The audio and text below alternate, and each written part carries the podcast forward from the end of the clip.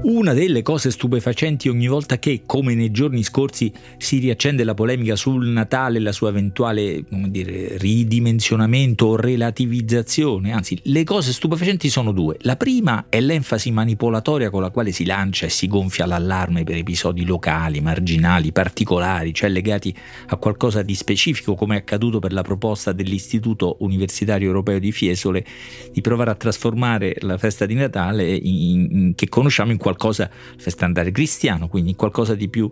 inclusivo, tornare a qualcosa di più inclusivo come il solstizio d'inverno, scandali, strepiti, protesta, allarme esagerato, molto molto molto esagerato, non corre alcun pericolo il Natale. La seconda cosa è la totale rimozione del fatto che praticamente ogni festa del nostro calendario, festa del nostro calendario cristiano diciamo, nasce per appropriazione o cancellazione di festività antiche, in genere pagane o puramente stagionali, rituali agricoli, eccetera, rituali in quel senso appunto stagionali, atmosferici, legati al calendario dei lavori agricoli. E dunque mm, dove c'è Natale c'era appunto le cerimonie del solstizio d'inverno, esempio limite dove c'erano le ferie auguste che noi proseguiamo nel Ferragosto che un po' pagano lo è, continua a esserlo, si è imposta un'assunzione della Vergine che con quella canicola non c'entra nulla, massimo con tutto rispetto naturalmente per l'assunta, tutte le assunte e le assunzioni l'ignoranza, la rimozione di questo processo storico non so se è frutto di inconsapevolezza, appunto ignoranza pura o di manipolazione faziosa per cui noi, noi cristiani occidentali possiamo dare un nome al calendario e gli altri no, e invece accadrà che qualcuno darà un altro nome alle feste, accadrà nella lunga storia dell'umanità davanti a noi, se ci sarà come è accaduto nella lunga storia dell'umanità dietro di noi, arriverà qualcuno o qualcosa, una fede nuova, una filosofia, un, una vis- nuova visione del mondo, un esercito a impadronirsi, mescolare, cambiare il nome alle nostre feste, come del resto è già accaduto in un caso che si chiama Halloween.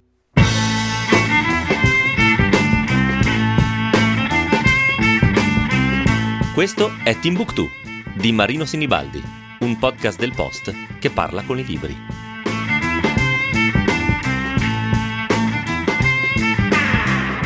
Il caso di Halloween, visto un po' all'ingrosso e detto in due parole, è quello di una data di antiche feste agricoli o stagionali, di una cristianizzazione di questa data con l'invenzione, diciamo, festa, delle feste dei santi e dei morti e di un ritorno, di una rivincita precristiana, per così dire, con Halloween, con le cerimonie, diciamo così, i piccoli riti di Halloween. Eh, poi ne parliamo meglio, ma insomma, schematicamente è così, è messo così è piuttosto interessante, direi, quasi spettacolare, meritevole di attenzione anche perché legittimamente sfregia zucche e dolcetti e scherzetti in ugual misura.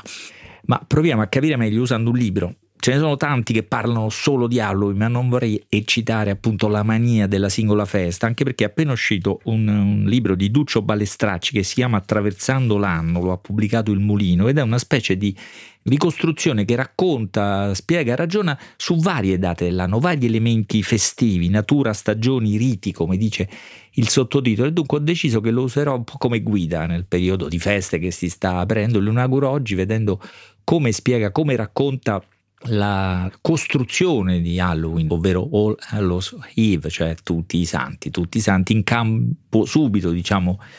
così. Um, punto di vista del calendario degli uomini e della terra, siamo all'inizio del periodo più buio e minaccioso dell'anno. Così scrive Balestracci in un passaggio horror di questo libro. Il buio inquieta, il freddo può uccidere, la terra può non restituire maturi i semi che le sono stati affidati. Questo è il clima di questi giorni, la paura dunque, il sentimento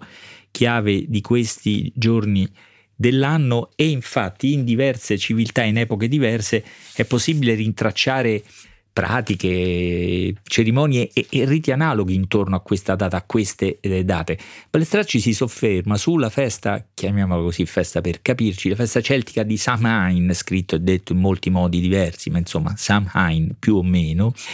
che mh, mm, è una specie di inizio dell'anno, anzi una specie di un inizio dell'anno concepito come un anno fatto di due stagioni diverse, quella luminosa e calda che inizia a Cobelten o Beltene il primo maggio, altra data che ho conosciuto diverse interpretazioni e appropriazioni, no? e quella fredda e buia che inizia appunto con Samain il primo novembre. Ne sappiamo pochissimo e Balestracci invita saggiamente a diffidare da narrazioni e invenzioni. Sta di fatto che proprio in queste date cerniera di una svolta dell'anno che vede gli uomini particolarmente deboli, diciamo così, impauriti, almeno infreddoliti, si insedieranno le feste cristiane dei santi e dei morti, ma attenzione, molto lentamente, con molta difficoltà. Eh, le tradizioni di origine greca, per esempio, onoravano i defunti in primavera, ci vorranno mille anni, intorno all'anno mille che avviene questo aggancio tra la celebrazione di tutti i santi e la commemorazione dei defunti. Da questo punto di vista, scrive Balestracci, la Chiesa, occupando le date delle feste precristiane, coadiuvata in maniera determinante dalla tradizione popolare, compie un capolavoro di coerenza folclorica perché in due giorni consecutivi convoca due entità alle quali si affidano le sorti della natura, i santi che intercedono presso Dio, figure celesti di protezione, e i morti, figure ctonie ancestralmente incaricate di prendersi cura delle sementi, quindi di rispondere alle paure che avevamo visto prima elencate. Le ritualità e le proiezioni immaginarie del rapporto con i defunti e l'aldilà si concentrano così in questa data, i defunti che portano doni ai bambini, i vivi che lasciano invece eh, per i defunti che tornano per una notte la tavola imbandita o, o i letti pronti, insomma tutte quelle, quelle pratiche che conosciamo in diverse, diverse culture, ancora ora in diverse tradizioni o in diverse regioni. Tutte le le varianti di pratiche che esprimono da un lato un legame, un affetto, anche una preoccupazione verso i defunti e per la loro sorte, dall'altra il tentativo umano di domesticazione del timore della morte, di familiarizzare in qualche modo, di umanizzare la morte, ridurne sì, l'impatto, il terrore, la paura. C'è tutta una familiarità che apparirà alle autorità, soprattutto ecclesiali, persino eccessive. Nel libro di Balestracci sono riportati straordinari documenti, anche conciliari, no? che combattono usanze come bere smodatamente eh, o abbuffarsi di cibo davanti alle tombe, organizzare addirittura spettacoli di, di mimi, di giocolieri. Sembra tra le tombe e, e, in cimiteri che erano nel cuore delle città, no? nelle chiese, quindi i morti nelle tombe erano accanto ai santi della, della chiesa. Poi i cimiteri escono dal centro della città, no? la, la, cultura illuminista, la, il culto illuminista della ragione, diciamo così, e soprattutto la nuova fede dell'igiene. L'igiene spinge i cimiteri fuori dal centro, in qualche modo spezza questo rapporto, ma l'affetto per i morti e la paura della morte sopravvivono no? in questo periodo dell'anno in cui siamo talmente deboli che per cercare soccorso vengono richiamati in aiuto i, i santi dal cielo e i morti da sottoterra. E nello stesso territorio di paure, attese di, di rassicurazione, bisogno di riti e cerimonie e quindi negli stessi giorni dell'anno che si affaccia qualcosa, dice Balestracci, non si saprebbe dire se eredità o riscrittura della festa celtica milcidiata, cioè mischiata con il calendario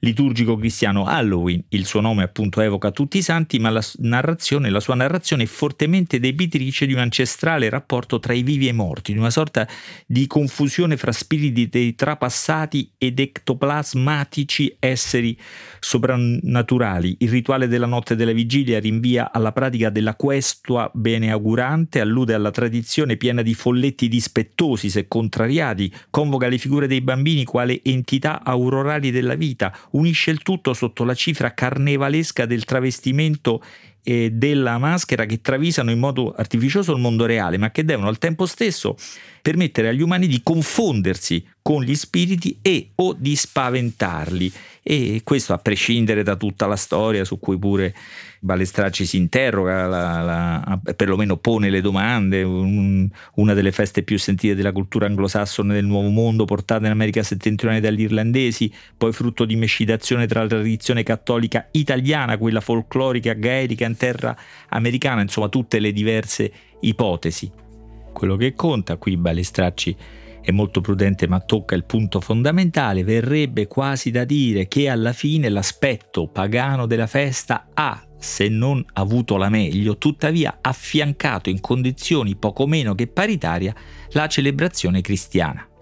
Ed è un po' quello che è accaduto come ogni anno da qualche anno a questa parte in queste ore con un fenomeno di popolarizzazione progressiva per descrivere il quale Balestracci chiama in causa giustamente anche i nostri amati Peanuts, li chiama vertici narrativi, il filosofo Byung-Chul Han, il filosofo sudcoreano che vive in Germania, li chiama vertici narrativi questi momenti particolari eh, dell'anno. Bella definizione, anche perché è la ragione per il quale vale comunque la pena di raccontarli. Scrivete a timbuktu-ilpost.it